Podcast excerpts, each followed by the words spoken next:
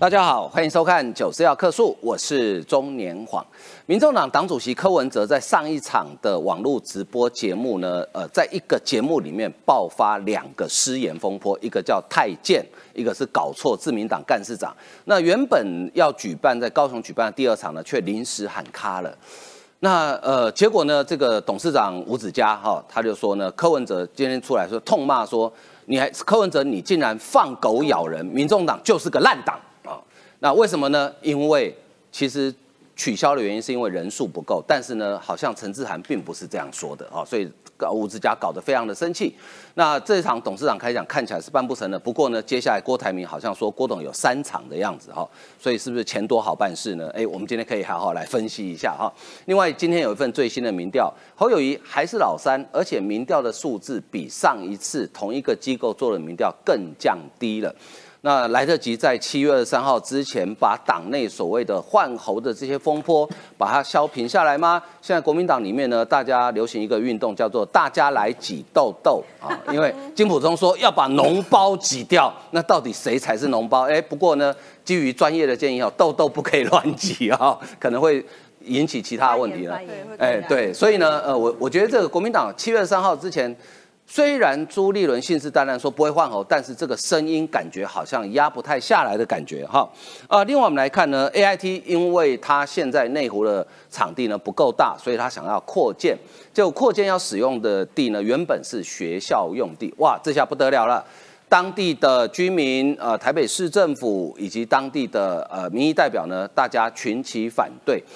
奇怪，A I T 应该不在我们的内政部营建署规定的邻避设施之一哦，为什么大家那么不喜欢？可是我记得内湖的 A I T 它还没盖好哦，旁边房价先涨一轮啊，盖好之后再涨一轮。哎，奇怪，明明旁边房价涨，为什么你们要反对呢？都用 A I T 做宣传。对，没错，对，所以是不是你们在帮中国阻止 A I T 在？台湾扩建它的馆舍呢？好，另外我们来看呢，呃，郭台铭前几天在脸书批评说，台湾的产业停滞不前，但是呢，哎，经济部这次很棒，反应很快，马上拿出数据告诉郭董，郭董，你错了。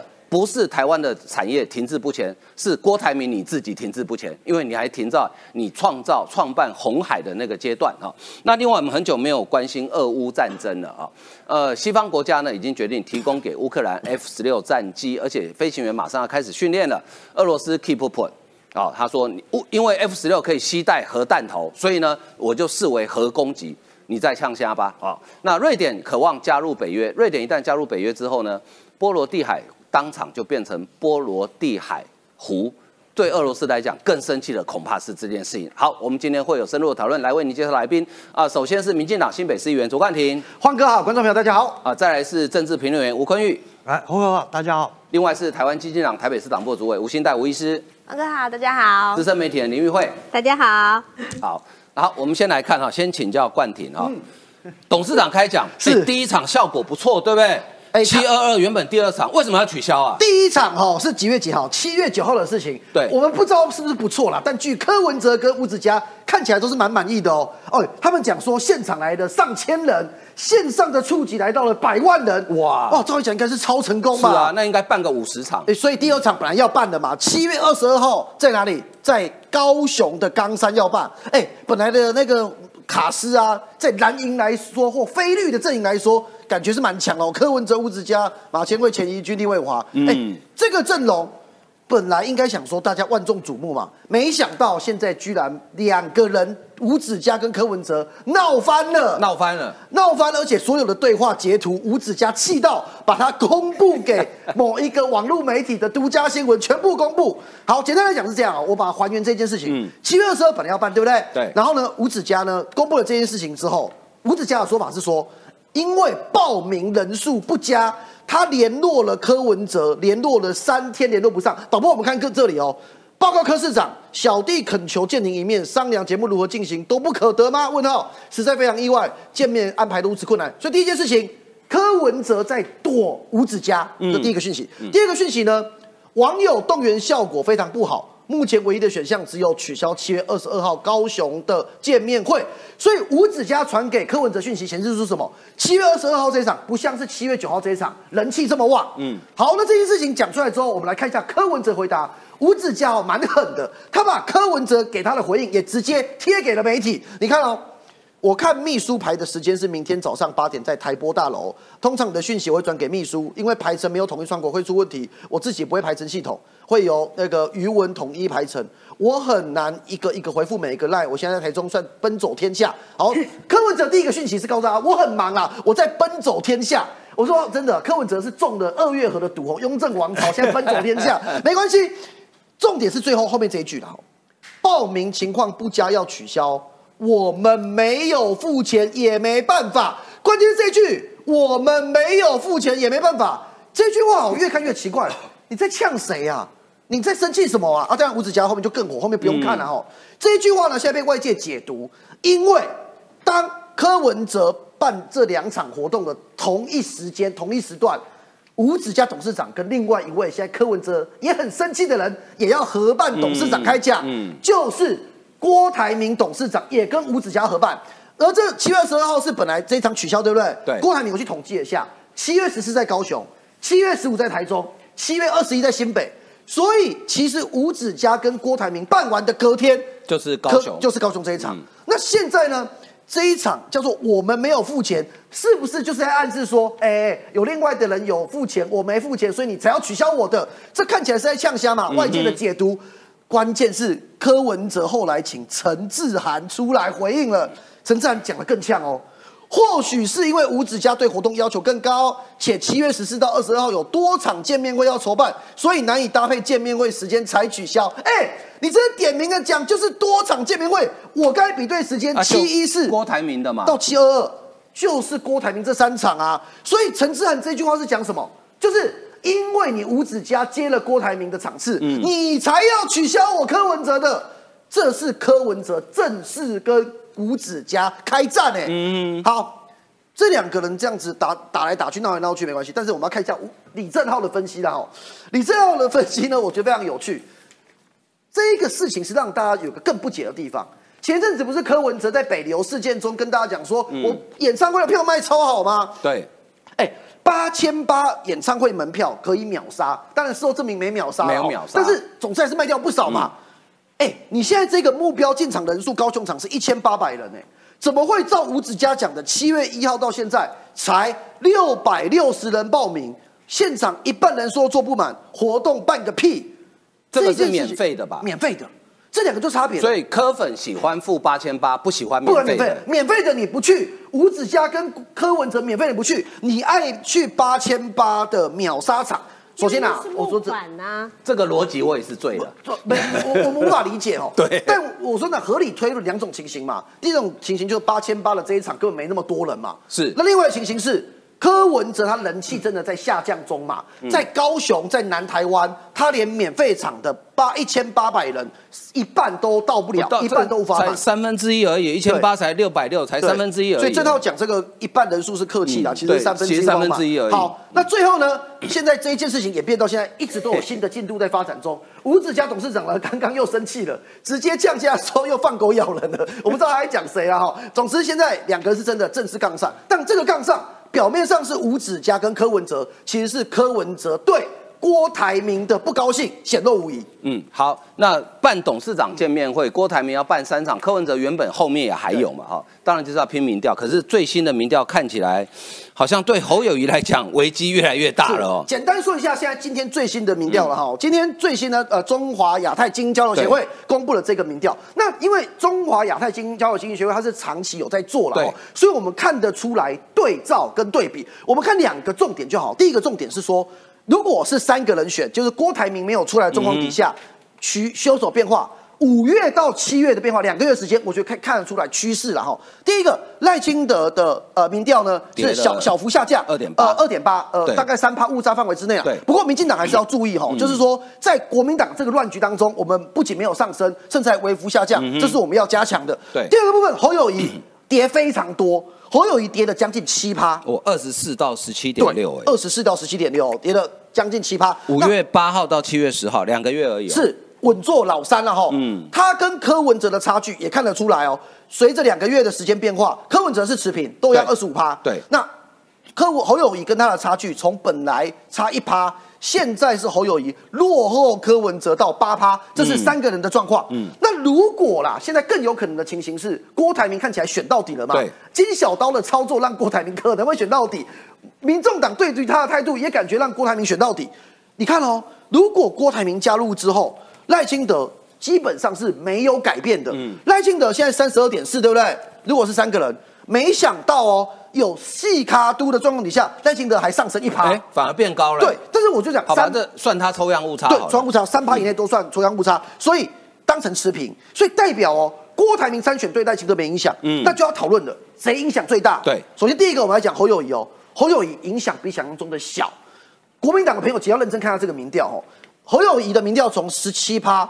变成十四趴，也是也是三趴，其实影响的非常少。对，柯文哲的民调哦，影响的比侯友谊多。二五点九，二五点九变二一点一，所以差了大概四趴多，四趴多。那郭台铭呢？他自己是十二点五趴，大概呢，如果以这份民调做出来，郭台铭会是第四名，侯友谊是第三名，柯文哲是第二名，赖清德是第一名。那这个两个民调显示出一个状况哈，郭台铭还没参选，宣布参选状况底下，侯友谊的民调是积弱不振的。对，所以国民党现在要救侯友谊。我跟大家报告哈，国民党从七月十九到二十一，一连三天都在办深蓝的造势活动。那现在他们认为说要先巩固深蓝，希望说让本来现在对于侯友谊还有犹疑的这些深蓝的支持者，可以回来侯友谊。看起来国民党操作深蓝这件事情，是现在他们唯一的解放。的确哈，呃，侯友谊的民调能不能回稳？然后呢，国民党内的纷争哈，呃，不断。等一下我们可以再来谈。那我先请教一下玉慧，玉慧你要补充哦，我补充一下，因为呃，柯文哲跟吴子嘉的这个贴图哈，我真的觉得其中有三点呢，就其中刚刚两点呢，这个呃，冠景已经说到，就奔走天下，其其实真的受到二月河的影响。那以及呢，这个没有付钱，但是我看到还有另外一点啊，他在台波大楼，嗯啊，约在台波大楼，哎呀。台波大楼，台波的老板是谁啊？林博石啊。林博石。哎，那为什么林博石过去就一直提倡福茂，一直吹捧这个中国的经济好？这个是不是因为他的金主认为说啊，福茂对于台湾这个是他所想要的，所以会给柯文哲这样的观念？我在这边先放在这边哈，让大家可以看。然后至于啊说我又没有付钱，那我想反过来的意思是什么？就是如果付钱了，就有人帮你动员吗？如果付钱了，呃，就他就不会再去，他就会特别专心照顾你这一场。你是嫉妒还是羡慕呢？那呃，难道说如果这一场你满意了，你就会付钱吗？这有三个不同层次的这个问题。那所以柯文哲，你不是口口声跟我们讲说你没养网军吗？对不对？所以你透过这样子的这个，你说你没有付钱，所以你到底是要证明你有养网军还是没有养网军？我觉得这个也是非常奇妙。你跟这个吴子嘉的呃。一共同合作，我觉得这个背后让人想象的空间是非常大的。嗯，好，那坤玉兄你怎么看？就柯文哲这个活动为什么后来就取消了？你照理说，一般来讲，我们办活动，对不对啊？你也办过很多活动啊，人不够，赶快赶快找人啊。对，这个事情是这样子，那个你就看那个民调会比较准。这两天的民调出来，如果你看到交叉分析的时候，你就会发现，呃，三十到四十岁，嗯，好这一段的。的支持度，那柯文哲大幅下降，然后赖清德有上有有回来，嗯，那其实让我们大家估计啊，都大概这个事情应该跟反服贸是有关系的，嗯嗯，因为你想想看，那个当年在坐在这个立法院旁边的，这都二十几岁的，现在大概就三，现在大概就三十岁左右了，对，好，然后所以他们其实反服贸这件事情是对。他对他们的杀伤力，还有狗这件事情对他杀伤力很大。那我们常常有时候估计新闻事件跟民调关系的时候，我们常常都是用立即的去去看，那其实不是。台湾社会的状况是，我一个新闻事件出来，大概要两个礼拜的时间，它才会发酵到民调上面，看出看出比较重的影响。所以我觉得这件事情是应该跟他反服贸的这件事情是有关系的。好，还有他一连串的失言，包括。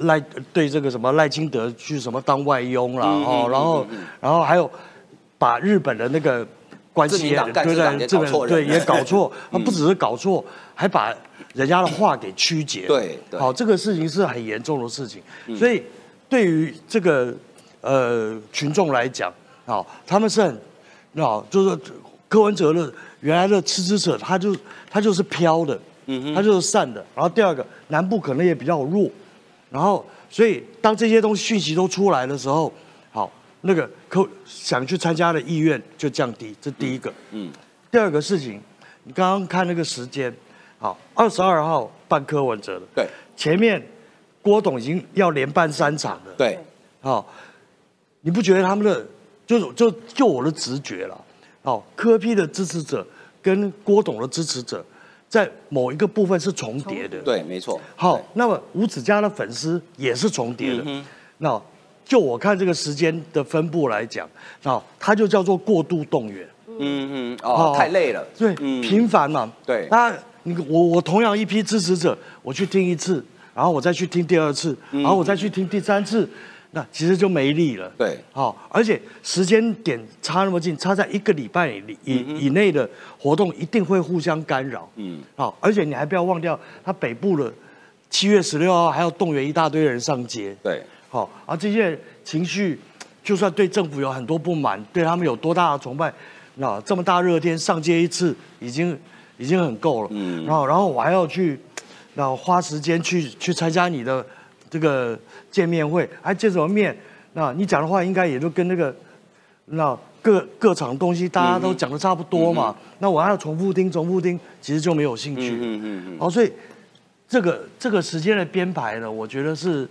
呃，本身这些场次的编排，包括商讨的过程中间，我觉得他并没有把，并没有像一个单独候选人的造势活动那样子把它配的非常好。嗯嗯。好，那么主办单位可能也是，啊，说这是郭台铭的，这是这是呃柯文哲的，然后大家就把它兜起来办，然后看看谁的人气高嘛。嗯啊，有时候主的主办单位会这样子，会会冲人气。嗯。我看你的人气高，我就我就主办单位的。心思就往人气高了那边偏，嗯嗯，好，那人气低了，然后你前面又又又出状况了，然后那啊就就降下来，它就不动了，然后最后就取消，嗯嗯，啊，这个本来就是很很一般的商业活动，即使是政治活动，我们也常见这种状况，哎，状况不对就取消，这样子就好。嗯，可是这两位应该算是好朋友吧？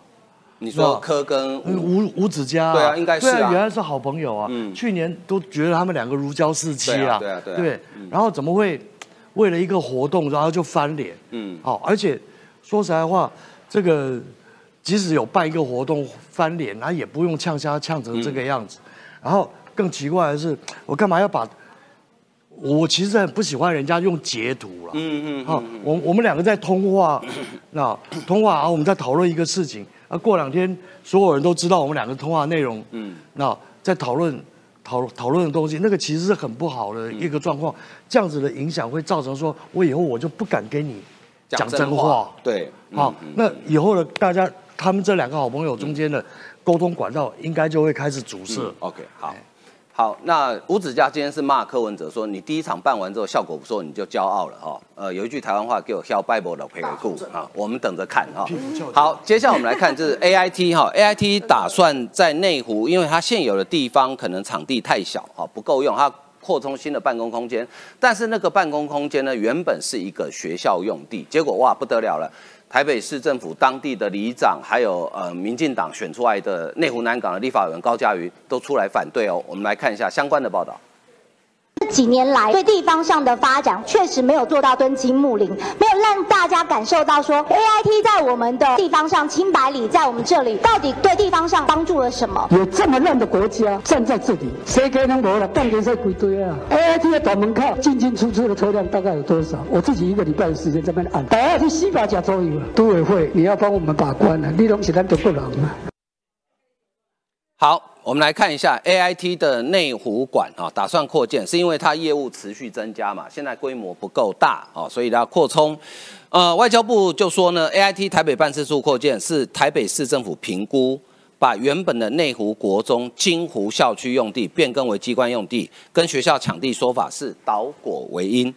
蒋万安说，这块地九十六是中央的，北市府只有三点八，一切。规划，尊重中央决定。讲完就把责任推给中央就对了。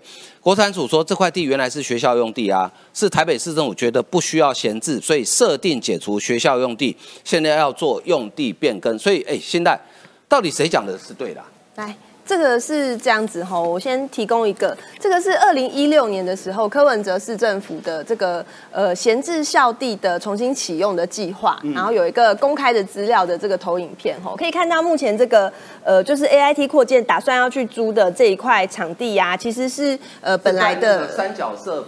三啊三角形粉红色旁边那一块，对对对，三三角形粉红色也在这里面，这整个红色框线框起来的，全部都是这个预定地。对，那它现在目前的呃使用做法呢，它是 A 区这一区。跟 B 区这一区，其实几乎是还蛮大一部分的区域哈，它都是作为给这个北市府的下面的局处做无偿的停车使用，所以其实是无偿，就是空地空在那边。那目前为止啊，其实唯一有在收钱有效益的哈，是这个 A I T 租用的地方，就是 E 区跟 D 区跟 F 区，大概是这个地方哈，不到一半啦。那这个是有付钱的，那因为 A I T 本来就在旁边嘛，它东西放在那个地方，它自然。后来这个科市政府觉得说，哎，这个地方学校应该已经没有要盖了，因为过去这几年台北市的人口，台北市人口移出又少子化，其实国中真的不需要。然后光是这个闲置的校区不需要盖的，吼，内湖就有四个四个地方，南港有一个地方，所以其实很多啊。那本来科市府有规划这个东西哦，它规划方向是想要做这个。呃，复合式的立体建筑建材规划，吼，一到二楼是公共使用。那它三楼以上本来是打算要做这个科技型的青年公共住宅，是想要做社宅啊，青年住宅。嗯。可是应该是因为蒋市府的时候，他们对于社宅的态度其实非常的保留，是百般阻挠的，所以这个计划当然就没办法进行嘛。那也像是这个国产署讲的啊，一开始这个地本来是规划给台北市政府做使用，虽然它的产权哈有百分之九十五以上都是中央的产权。北市府只有百分之三的产权而已，可是中央是尊重地方的使用方式。哎，这个地方闲置了这么多年之后，本来说要盖科技青年宅也没有盖啊。哦，那后来北市府就决定说，那不然就还给中央好了。那中央这个时候拿到要怎么办？哎，A I T 本来就有在用了嘛。那如果他们真的台美关系现在越来越好，愿意在这边投资更多的金钱跟更多的一块地的话，那他们要租用我们当然乐见其成。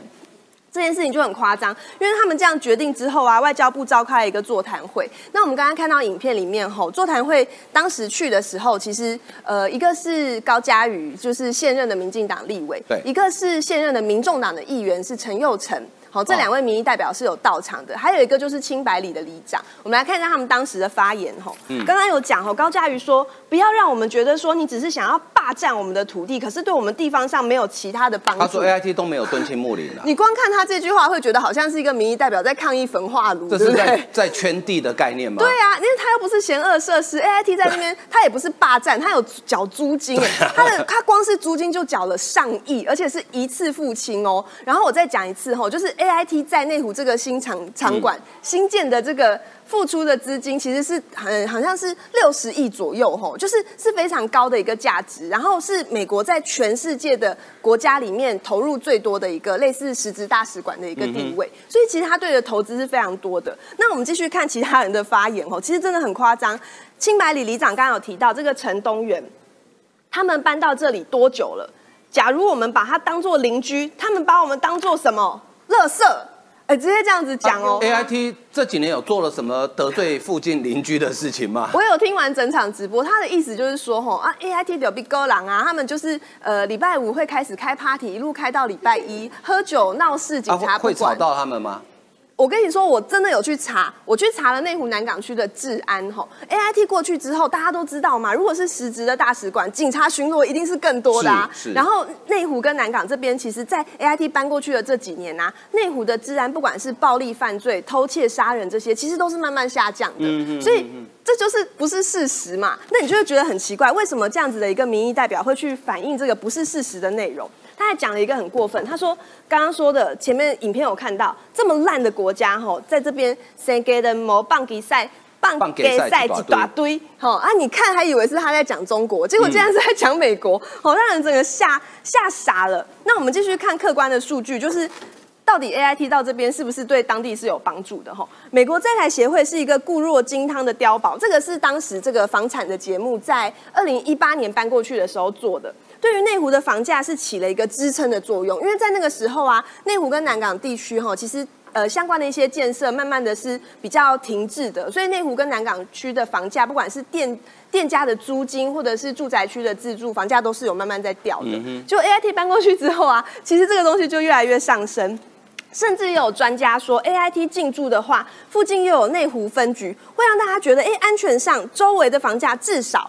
至少上升百分之十到十五，现在应该超过，现在绝对超过。所以 内湖旁边有不管是文心 A I T 哈，或者是说很多建安那个时候都用 A I T 来去作为宣传嘛。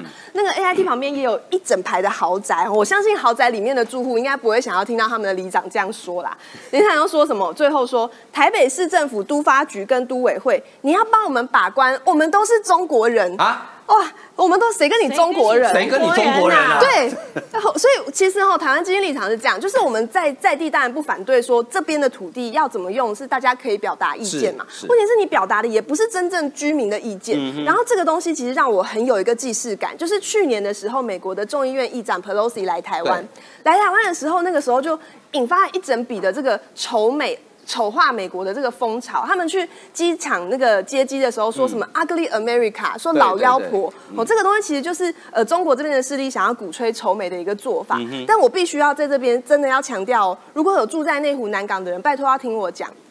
扩建的这件事情还没有拍板定验，所以如果真的你放任你的民意代表这样子去闹座谈会，这样子去代表你的声音，说我们讨厌美国，希望他们滚出去的话，吼，有可能这件事情是不会成真的。所以我们一定要出来表达自己的看法。我我要举手发问，为什么一个里长说他是中国人呢？对啊，这个陈东元是什么背景？他是中国人吗？陈东元是领台湾人的纳税钱的台湾的里长，他为什么觉得他是中国人呢？对啊，我的问题是，你应该是中华民国台湾或中华民国人，你怎么样会觉得你自己是中国人呢？第二个，我想要问王宏威的。你说难道不给中国台湾？你不愿意做中国台湾？难道做美国台湾比较好吗？我难道不能够做中华民国台湾？那再不然我做美国台湾也一定赢过中国台湾？这有什么不对啊？所以，我我也不懂王宏威在干什么哎。所以这些不管是从里长也好，或者是啊这个呃像王宏威这样的立委也好，我完全不懂他们的 mind setting，他们到底脑袋里面想的是什么？你卡碟台湾，你加台湾米，你啉台湾水，然后但。是说你是中国人，你好笑吧？而且里长凭什么代表全里的里民说大家都是中国人？所以清白里全里都中国人吗？清清白里这个里吼，有可能可能会有一点印象。清白里其实是一个呃，就是本来是眷村啊，所以里面的其实呃相对就是超铁蓝深蓝的一个。那大家是听到这个里，应该是因为之前去年的时候。反渗透法过，唯一一个有被罚的里长就是清白里的里长候选人啊。那个里，因为他那个候选人后来因为他发那个中国的快筛试剂，被罚嘛，罚了之后他就没有选上，然后是变成这个里长选上。可选上之后，你看对。这在地建设这么好的 A I T 想要投资，哎，结果还跑去反对嘞。嗯哼，真的是。因为我我补一句就，刚才那个吴医师讲的哦，他们这里长，这位陈东的里长跟另外一位里长参选人啊，两个都是国民党提名的。对，所以就是这这里有他的特性啦。对，跟王宏威讲的难怪是一样的。对，因为清白里，我有一个好朋友住在清白里，我去过他们家，我我很了解那个里的选民结构哦，就是。国民党提名三个，民进党提名一个，假设了哈，当选的还是国民党，这样这样大家就懂了嘛哈。不过我觉得这里长讲的很有趣，他说高嘉瑜讲说没有敦亲睦邻，里长讲说啊，你们有得到什么东西？啊，请问你们到底想要什么东西？你以为这是焚化炉还是那个火葬场吗？还要要要编回馈金吗？可以搬到新竹县，对，竹北。嗯，好，你看。高雄好过日说，部分台北内湖居民反对 A I T 扩大，理由相当逗趣，甚至有美国人跟我们中国人好住。原发言是如此，不一样，可以从礼拜五晚上唱歌喝酒到礼拜一，因而治安会不佳等搞笑的说法，好像把美国人是他们的仇人一样哈。那 A I T 高雄也有分处嘛哈。对对。那如果 A I T 台北真的不愿意的话，欢迎去高雄。不人家也投资很多了啦。不过我觉得还是应该就事论事啊。如果这位里长真的觉得，哎，他的邻居有啊，从礼拜五一直唱歌，呃，这个喝酒到礼拜一的话，来来来，告诉我你什么时候去检举的？警方有没有做过调查？环保局有没有做过调查？如果有的话，你再讲话，这边中国人都在说谎呀！哎，现在你要补充？对，我要补充，因为 A I T 其实哈，在我们内湖这边真的是有很大的帮助哈。大家知道内湖有一个东西是那个治安的重镇，就是我们这边有这个台湾网络安全基础建设哈，是集中在台北市的内湖区。其实就是因为很多人都知道啊，A I T 它象征的其实就是呃美国的这个势力哈，所以很多人都会笑称说，哎，万一啦，万一真的中共飞弹要打过来，它绝对会离 A I T 五公里以上哈，因为不小心打到的话哈，那个美国翻脸这个不得了。国际纠纷。没错，所以其实相对来说，A I T 它是保障内湖居民一个很安全的一个场所。那周围很多那种基础的建设啊，重要的这个设施，其实都是设在周围的。然后还有一个很多人会有的错误观念，就是大家以为 A I T 里面全部都是美国人，其实不是。他其实台籍员工更多。没错，他台籍员工比美国人还要再更多，所以其实他也提供很多非常好的就业机会。这个是很好的设施啊，我们不要千万不要，你台积电来了，你会这样反对吗？也不会嘛。不过我觉得哦，呃，宫崎顾卡博苏雅，你们当时那附近那个建案，我记得 A I T 盖之前，那附近的新房子、新城屋大概一平四十万了不起，现在可能很多都破百了哦。你们打的什么什么某某 A I T，哎，A I T 没跟你收版税，这还不叫敦亲睦邻吗？对不对？好，那我们继续来看哈，国民党，因为七二三快到了哈，侯友谊的大限啊，不是那个不是生命的大限，是提名的大限哦。呃，可能快到了哈，所以呢，党部发党员行为规范，全代会后再提换候必遭党纪。好，这行为规范是怎么说的呢？全力协助本党提名征召核准参选同志当选，违反规定者依情节轻重，停止党权两年以下的处分；如果情节重大、严重损害党誉者，予以撤销党籍处分。那朱立伦已经喊了哈。呃，但是呢，党内其实现在换侯的声音还是没停过啊，所以郑丽文呢继续呛，侯下韩上，好，这个金普聪说，国民党如果还在排斥自己人，就中了敌方的计，就像青春痘一样，脓包一定要挤出来，如果不挤出来，对获胜是非常大的阻碍。他说科侯配百分之百不可能，全力打科，这是绿营炒作又。又又是左冠廷，都你们啊，都你们，你们是坏人啊！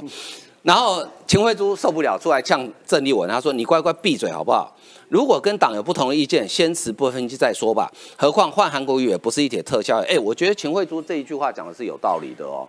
就如果你对党意见不一样，那你就离开嘛，你就持不分区嘛。不过郑丽文依照他以前的在民进党的经验，他应该是希望国民党开除他，因为这样他有下一个党可以去。啊，如果他自己退党，他就没搞头了。不过哈，这个如果看到这个民调，我觉得国民党内人大概有觉得说，心里应该是五味杂陈的。好，不过换不换，我研判是不会换。好，啊，那我们我们继续来来看的，呃，来看的就是说郭台铭哈，郭台铭前几天发了一个脸书。他说：“台湾的经济停滞不前。”他说：“如果我当总统的话，我一定会跟全世界做生意。”好，郭董的气魄都这样嘛？哈，因为丰年机场军演，害我的私人飞机没办法停在这里啊。呃，有人讲他是巨婴呐，我觉得这个应该不只是巨婴，应该更严。他他可能以为地球是绕着他自己转的哈。所以，玉慧经济部我觉得是反应很棒，是马上他也不跟你打口水战，我就直接数字告诉你，对，台湾现在正在跟全世界做生意。是。我们一般人像我们今天要来录影的时候，我相信阿晃也好，或者是这个坤宇哥也好，我们来是要找停车位，要抢停车位。谁跟你郭董一样啊？毕竟人家这个身家是七十三亿美元，要抢停机位，你不给他停飞机的话，人家会生气气我也蛮想有这样的经验，但很可惜，这辈子应该没指望。好。郭董哈，在他的脸书上面，他是这样讲的：他说啊，台湾跟中国因为政治的僵局，很多的产业停滞不前啊，现在陷入这样的窘境，我们无法转型，做出更具附加价值的服务或产业，因为国家为产业整合呃及发挥定锚的作用，每个产业就像无头苍蝇一样各自为政。这是郭董写的哈。好，来，那刚才讲经济部回应了，经济部根本不跟你跟你哈在那边这个五四三呢，经济部就对数字。字啊，这个各位可以去脸书上面看到，或者是这个呃经济部的这个呃粉砖上面，你可以看到跟世界做真做生意，台湾很可以的，包括说像这个呃对全世界的出口的成长，然后对中港澳的成长、新南向的成长，然后对美国出口的成长，对世界大厂的投资这些哈，这个大家各各自去看呢，这个呃上面的数字。但我要要举一个哈新闻的部分呢，我们在六月份，大家五月份刚缴完税，可能都还肉痛到现在哈。可是呢，这个缴税啊，当然是我们呃能够缴税，代表我们的能力，那代表我们有能力为这个国家负担我们作为一个纳税义务人，作为一个国民的责任。我觉得，就算我会肉痛，我还是觉得这个是一种欣喜啦哈。那呃，但是我要刚告诉各位的是，我要恭喜大家的是，我们台湾的经济在全世界现在经济都不好的一个状况之下，我们在六月份呢，不管是公司也好，或者是个人也好，我们的营收啊，这个正交税啊，我们的营收六月份的税收啊都是非常好的。这代表什么？也就是我们台湾的经济很好。那呃，相对于哈刚才呃郭台铭啊，他满脑子都觉得中国很好。中国刚刚公布了一个数字，中国的 CPI，什么叫 CPI？就是通货膨胀的数字啊。物价指数。对，那今年跟去年的同期比较零。什么叫零？就是今年的物价跟去年呢一样，没有涨价的意思。哎，大家一听好像很不错啊。事实上，这是通缩的概念啊。我给各位看啊，这个是一九九五年到二零二二年，这张图表是什么？喝红酒，中国人很爱喝红酒。那红酒呢，自己贴牌啊，贴澳洲的假牌哦。但是呢，这个其实红酒的数量还是非常非常的大。这是一九九五年呢，啊，各位可能看数字看不清楚，可是这一九九五年的量。这是二零二二年的量，中间有几年呢？其实是非常高的。对，它的二零二二量几乎已经跌到快跟一九九五年一样了。是，你看那个柱状图，其实这个是最高的是二零一六一七左右。对，那个时候对中国的经济来讲还算不差啊。这个因为那个时候台湾跟中国的经济非常非常的紧密啊，就是啊在那个时间点。可是你看到现在中国的呃喝红酒哦。他没办法喝了，喝不起了。嗯，然后所以呢，他们的这个红酒的指数是这样。我再给各位看啊，这个中国的 GDP 啊，呃，中国是以 GDP 啊来作为一个非常重要的指数的一个国家哈。那呃，中国现在的债务是 GDP 的三倍。嗯哼，所以你就知道这个国家哈，而且这个中国的债务，老实讲是不透明的。所以它的债务会变成 GDP 的三倍，你知道这个国家的经济到底出了什么样的大问题啊？那中国出问题以后啊，我跟各位讲，你没有见过一个国家是这么棒的。中国，因为我刚刚讲到 GDP，因为中国的 GDP 是建筑在很多的地方的政府啊、政府官呐乱发钱呐、猛猛做基建呐，然后去冲高它的这个 GDP，GDP 高了，它就能够升官发财。然后他离开了以后，那地方留下烂债，那是你家的事，干我什么屁事？所以各地有一大堆的。烂尾楼，贵州有个地方啊，呃，这个叫遵义吧，啊，是不是贵州遵义？对，它有一个地方啊，它的那个基础建设盖成怎么样？同一个方向有五条快速道路往同一个方向，往同一个山呢，这个同时前进。那边是住了五百万人嘛，需要五条快速道路。五条快速道路，那呃，往这个山的方向呢，它开了五个隧道。是。五任县长盖的嘛？对对对，所以那到现在为止，尊也没多少人呐。对啊，所以那这个高速公路使用的人也不多啊。你开五个隧道干什么啊？然后我再给各位看，这个是非常有趣的。现在中国很流行这个叫电动轮椅啊，他们都用电动轮椅代步哈，然后用电动轮椅去上班哈。你看到为什么是这个样？因为呢，中国哈，它为了要创造，它有出口啊，它有在国内有内需啊，所以呢，它把中国的这个电动车就摩托车，我们这边 GoGo 了，我们这边 GoGo 假设哈卖五万块的话，它在那边大概是只要卖呃五千块左右，它就可以买到一台 GoGo 了。所以那个那个是贴牌的山寨的，所以很多中国人他为了代步方便，他去买。可是呢，现在中国下了一个新的规定，我电动车要有新的标准。所以过去呢，你那些旧的电动车，现在我在呃路上看一台抓一台，你如果不下来的话，你如果不把这台车哈马上报废的话，那我就开你罚单。所以我们现在看到有一些网络上面照片，你会发现一个女的为什么骑在那个呃摩托车上，然后吊车把她吊到那个货车上？为什么会有这张照片呢？是因为那个女的舍不得那位大妈舍不得她的电动车。可是不论如何，这台电动车现在在中国都是要报废的。可是穷则变，变则通，中国人还是很灵活的，跟小强一样。改坐电动轮椅。对，因为电动轮椅呢，身心障碍，他你拿他没办法，所以啊，这些年轻人只要家里面啊，哎，只要有一位老人家，老人家你不用出门了，现在这个也没办法出门了，所以你那个的电动车，我帮你买。然后我拿这个来代步，所以多棒啊！现在你在广东呢，你去广东，现在因为很少人呃愿意去中国，提醒大家去中国是很危险的。美国都发旅游警讯了，所以啊，你在这个中国，你随便你在网络上面，你只要 Google。电动轮椅大军，哇，照片一大堆，甚至还有一些影片，看到一群年轻人翘着二郎腿，吃着面，骑着电动轮椅啊去上班，这是中国一个荒谬的现象。可是这种荒谬的现象，我就要问各位了，在台湾呢，二零二四选总统里面，我刚给各位看，我已经把那个板板丢掉了。郭台铭认为中国的经济很好，我们要跟中国靠近。侯友谊认为哈，这个中国我们要跟中国哈要继续做合作，要跟中国来要来谈，坐下来谈。然后柯文哲呢更认为说，我们要跟中国哈要来这个呃推动服贸哈，那先货贸再服贸。中国现在是被全世界哈要切要锻炼啊要切割的一个状态。你不往美国靠，刚才有那个里长，你不站队站在民主国家，站在美国这队，你跑去站在中国那队。你是讨卡派，对自己的身家性命，你对自己的钱是有仇吗？所以这些人不但对自己啊，这个脑袋不清楚，对自己有仇，还要拉我们下水。所以我想，聪明的年轻人呢，你们如果理解了真相的话，你们就会背弃柯文哲。好，我再补充一个中国的经济的数据，今天早上才看到的啊。呃，去年二零二二年第一季啊，一到三月，中国的 FDI 就是外国直接投资哦，还有一千亿美元。那去年是疫情哦，去年还没有解除风控哦，哈，你知道今年第一季多惨，知道正常来讲，今年解封了，应该大幅增加，对。今年第一季中国的 FDI 只有两百亿美元，去年的五分之一，你就知道中国经济现在有多惨了。不过，哎，现在。德国最近发表了一个对中的政策，我觉得他们的外交部长贝尔伯克讲一句话很好，他说：“因为中国在改变啊，所以我们要改变啊。”对啊。那为什么台湾还有很多人都不改变呢？这个穷则变，变则通。我因为我一直在想那个电动轮椅。各位可以 Google，哇，有影片乱帅。魂又上升。对对对，因为哎，电动轮椅开起来时速可以快二十，哎，这其实蛮快。那他们又改装，可以更快。改车，改轮椅。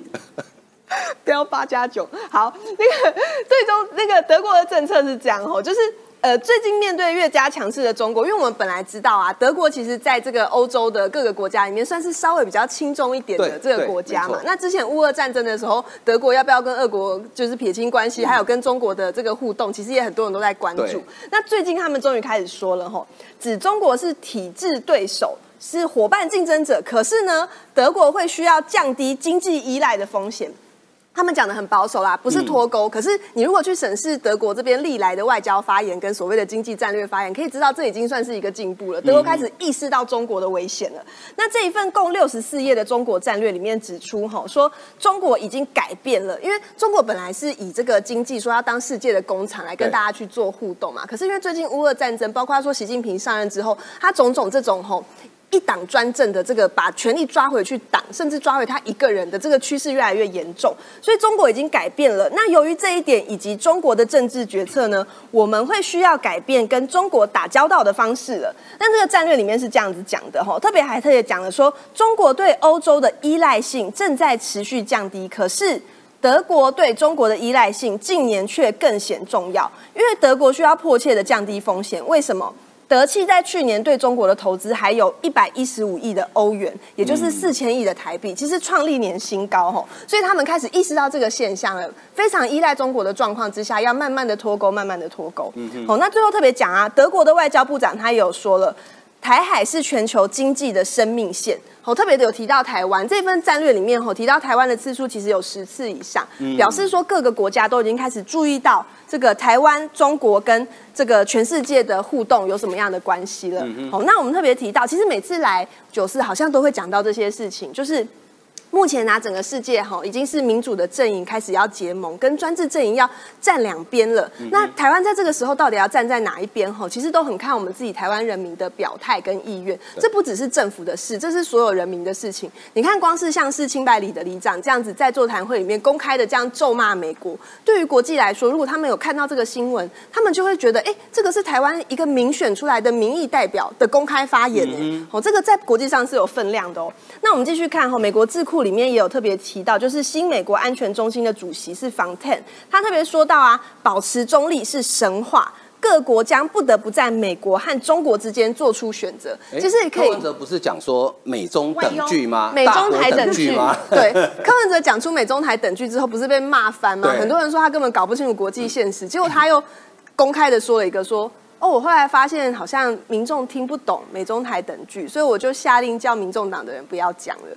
我真的是看他这样，每次自己丢一个东西出来，然后被骂之后又找一些借口，不正面去面对自己外交、国际等等的这个。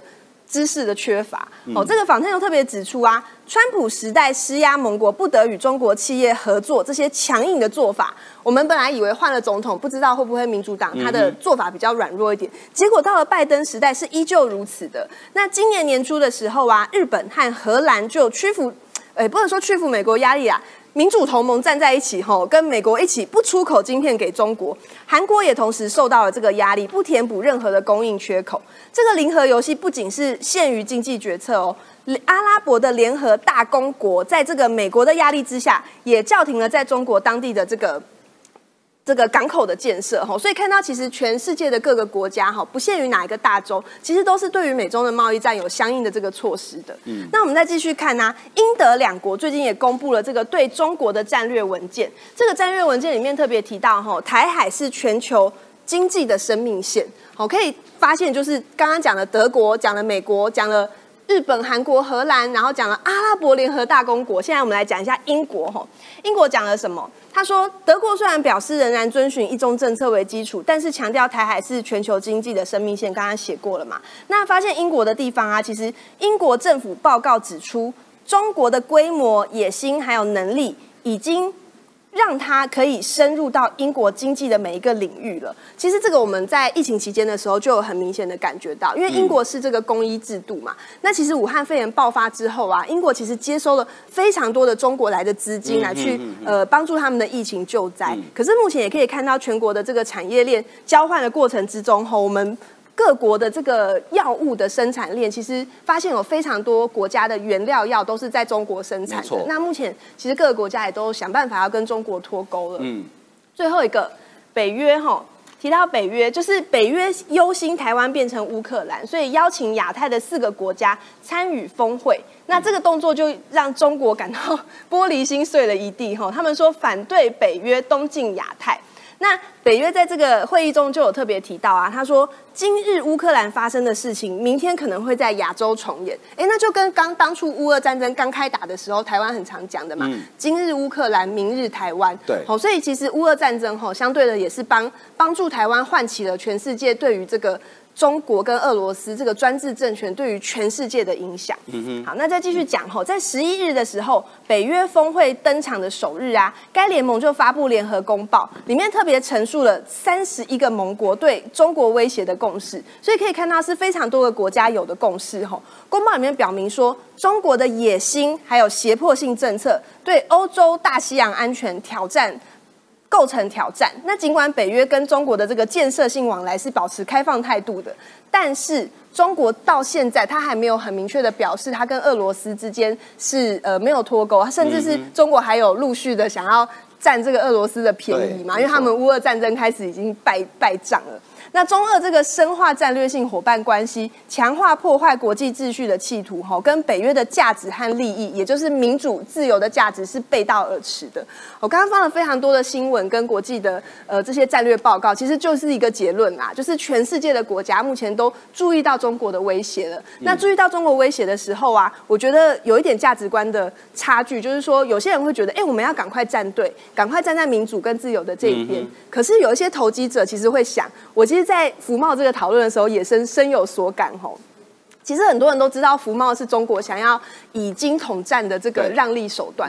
可是很多人会说，让的利，利也是利。那这个钱我不赚白不赚嘛。但是我必须要很实际的提醒大家哦，就是现在这个东西哦，已经不是你觉得。钱就是钱，不赚白不赚的程度了，它是会有很多后果的。我们已经到了一个不得不选边站的时候了。那到底是要像清白里的里长一样，说我们都是中国人，跟中国站在一起，还是我们应该要民主国家直接张开双臂欢迎美国进驻？这个是。大家都应该要有心里面的答案的。我可以讲一下笑话吗？因为各位如果看今天的股市的话，这个应该不是笑话哈。今天股市呢是在台积电的一个带领之下，我们的股市其实发展的很好。为什么呢？是因为全世界的半导体超过百分之六十都是在台湾，特别是高阶的哈，几乎都是全部都是在台湾。可是中国没有半导体，现在又被刚才这个新代所讲的，包括美国啦、日本啦、荷兰呐，这个光光雕机也好，反正就是不让这个中国有这样机会。中国做了什么事呢？中国准备要来拍一部神剧，叫做《我的中国心》，然后芯片的芯，对对对对对，这个厉害。然后呃，他说中国研发国产 DUV 光刻机成功故事，大陆神剧《我的中国心》即将开播哈。而且因为因为太可笑了，就被中国人他们自己也觉得看不下去哈。这个呃，七月十号。那个本来要上映，都找了一堆俊男美女啊，然后在那边演偶像剧，后来他们自己都笑死啊，真的是笑死，所以停播了。中国现在的 DUV 哈，呃，可以量产成熟的技术是九零纳米的啊，连四零都不到啊，好，你就继续中国心吧啊。好，接下来我们来关心一下乌克兰啊，跟北约。瑞典原本当时俄乌战争一开始，瑞典、芬兰申请加入北约，但芬兰先加入，瑞典是因为被土耳其卡住了。那最近土耳其被搞定了啊。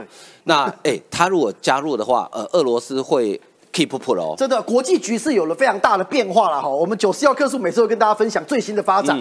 首先先讲哦，北约最近在开一个高峰会，在立陶宛开。对。那局势有一个非常大的变化是，其实过去瑞典一直有在讨论说，到底有没有可能可以加入北约，但是。在整个欧洲诸国当中，之前最反对的是土耳其。土耳其，待会再跟大家讲土耳其为什么在北约、在欧盟、在俄国之间游走的状况。但我回来讲哦，现在瑞典渴望加入北约这件事情，最大影响是什么？导播，我们看这边哦，本来瑞典啊，控制整个波罗的海，对，从北约的三那个我们那个波罗的海三国旁边这一块波罗的海被戏称啊。当瑞典如果正式加入北约之后，会变成是北约湖啊！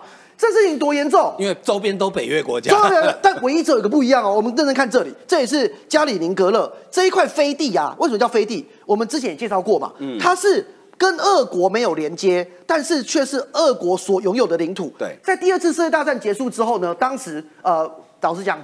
均分各国的时候，波兰其中一块本来应该是波兰的地，被割出来给苏联。在当时的国际局势下，所以这个加里宁格勒为什么对俄罗斯来讲这么重要？无论是苏联还是到现在俄罗斯，这里都是控制波罗的海整个波罗的海的俄国的海军的重要的基地。嗯，尤尤其它又是全年不动的不动港，它不会结冰。哦，所以等于说一年四季，俄军都可以经由加里宁格勒把它的海军。波罗的海舰队从这里开出波罗的海，然后甚至往海外去移动。所以，如果瑞典真的加入北约之后，局势会变怎么样？我们来看这边哦，芬兰已经要加入了嘛？对。然后呢，北约的这个旁上面的这个波罗的海，过去叫三小国，现在证明不小，三国，北约三三国，呃，爱沙尼亚、拉脱维亚跟立陶宛。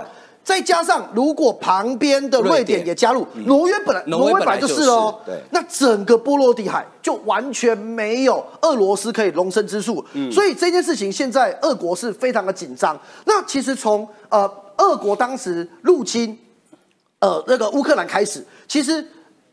欧盟的各国就盯住加里宁格勒它的海军的动态。那目前呢，俄国确实是一直不断的往加里宁格勒这边在加强他们无论是地对空的飞弹系统，还是他们的海军的舰队。因为这一个部分，如果真的瑞典正式加入之后，两边的压力真的会变越来越大。嗯，而且压力压力真的会会变越来越大哈。好，谢谢冠廷哈。那接下来请教这个坤玉兄哈，爱国者飞弹台湾有对不对？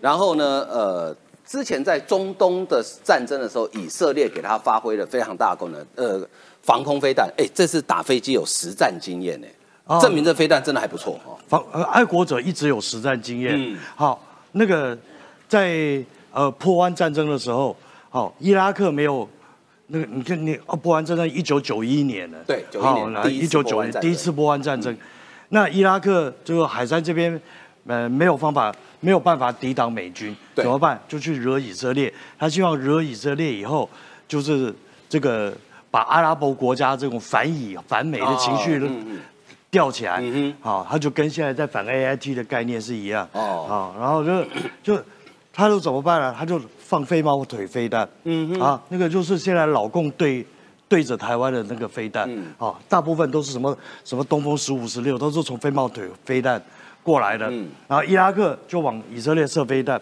然后那个时候以色列只有呃爱国者那时候还是爱一的一时代，爱一。对，爱一的时候已经很已经很准了，嗯哼。啊，但是打飞机可以，打飞弹不行，嗯哼，所以他就怎么办呢？以色列就一开始就放四颗，好，我就啾啾啾啾，我用四颗形成弹幕，嗯嗯好嗯就打你一颗。对对，让你嗯。这个飞弹在比较高空的地方就打断掉，然后就你就失去目标，但要掉到不重要的地方去。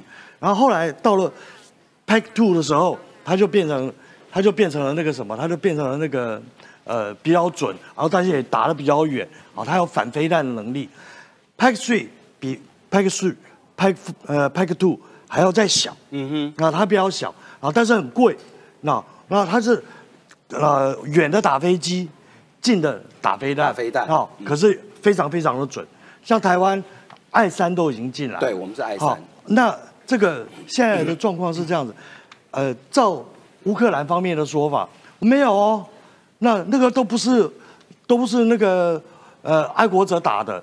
那我们爱国者，美军援助我们的爱国者飞弹，通通放在基辅旁边，都没有跑出去哦。那是乌克兰自己防空飞弹打的，然后他就说那是我们防自己的防空飞弹 S 三百那种老东西 啊，那种那种那种老古董，我们技巧训练的很好，把它打了。可是后来有一这个军军事的啊网友找出了一张照片，这张空军啊乌克兰空军的脸书，然后他们的那个那个。他们我把打下来什么东西？哦有有画一个图在这边对，这个形状都放在这里，嗯有没有？然后，然后他们打下来的东西，你看啊，大家都看到那个左手这边啊，这边有没有？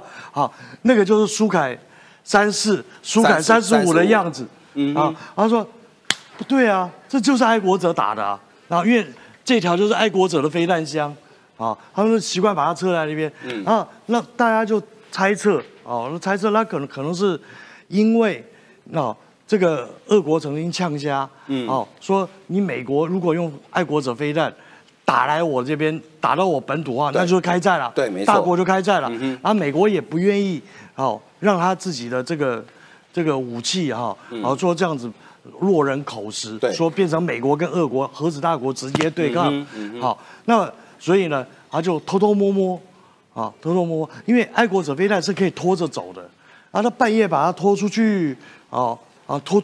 拖一个连，然后到了边界附近啊，那个逛街游行一次，就就就就射几个下来，然后再跑回来，啊，你也你也你也抓不到啊，啊，你也掌握不住啊，对。啊，所以这种大家都虚虚实实。嗯同样的状况现在也发生在说后来这个这个 F 十六的事情上面，嗯嗯啊，就美国要援助这个乌克兰 F 不这个 F 十六，对。然后结果俄国就呛他说，你 F 十六敢过来，其实这个我们等下再讲。我对。们，来看乌克兰这一次，哎，我看你带了一台直升机来哦，哎，是这是从乌克兰兰运来的吗？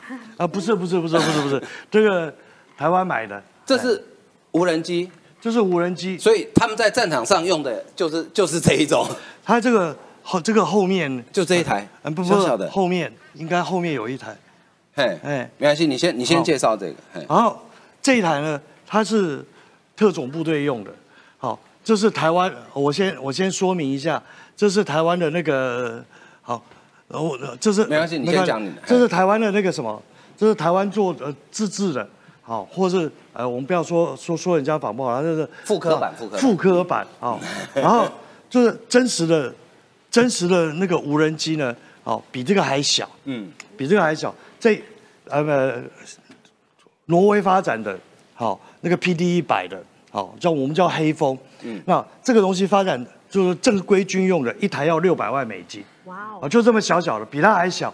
好，但是功能比它强很多。我们这是玩具，嗯哼好嗯哼，我们那个玩具呢，只能够飞大概十几分钟。对啊，前面大家可以看这边有一个镜镜头，嗯好，这个这个红外镜头，然后这个镜头上面传回来的东西就会传到这个手机上面，哦然后我就可以用这个手把在操作，哦好，然后这个东西大概只能够飞半，呃，理论上它是它是说可以飞半小时了，啊，实际上飞不到了，啊，我们这个大概飞到十几分钟应该就没电了，嗯嗯好，那下面电池都在下面，好，所以它下面有一个小小的东西，好，大家一看哎，这样就开机了，嗯。好，它有有有那个灯就会亮，好，那么这个但这个这个东西其实很好用，它美军拿来做什么东西呢？配发特种部队。哦，给特种部队用。为什么呢？我特种部队进入一个一个这个，比如说我我现在要突击一栋楼，我最主要的关键是什么？我不能，里面有什么东西。我要知道里面有什么。对。但是我又不能让人家听到声音。对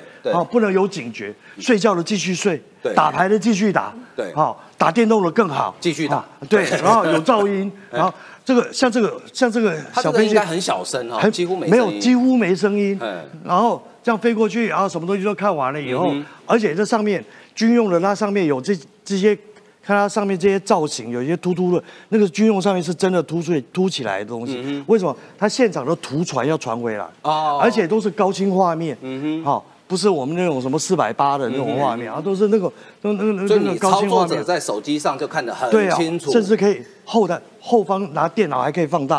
哦，哦，这个都是都是呃很那个特种部队需要，但是因为太贵，太贵以后大家就去仿造，嗯啊仿造那就大大部分呃乌克兰的做法就是用大疆机，嗯。哦，大疆的，大疆机中国的。因为便宜，对，哦，因为大疆机的时候，大疆机出问题，他们前一阵子也出对，问题。就不大疆机一开始它的后台是被俄国人遮住了，对把它遮蔽把把把把不遮蔽，它是把它。拦截过来，应该应该是讲说中国把后台开放给俄俄国人，嗯嗯嗯。然后俄国人，所以乌克兰的那个飞手，他叫他拿他在那边操专心看他的荧幕，那这边呃操纵无人机，俄国人就知道他的位置，叭一个一群炮弹就打了，哦而且乌克兰就牺牲了很多的战士。嗯嗯那后来乌克兰发现这件事情以后呢，怎么办？